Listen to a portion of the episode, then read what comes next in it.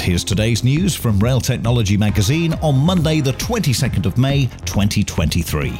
Costs are a real concern for HS2, that's according to Rail Minister Huw Merriman, as he answered questions for the Select Committee for Transport.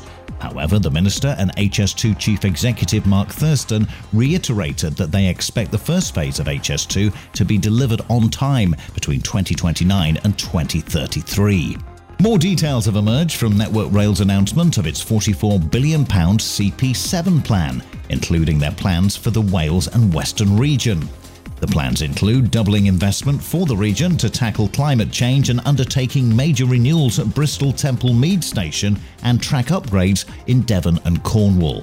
And work is continuing on the East Coast Digital Programme. The project will provide continuous speed based signalling and has been rolled out on sections of the East Coast Main Line already. The next stage of work will mean parts of the line from Peterborough to London will be closed during the weekend of the 24th and 25th of June.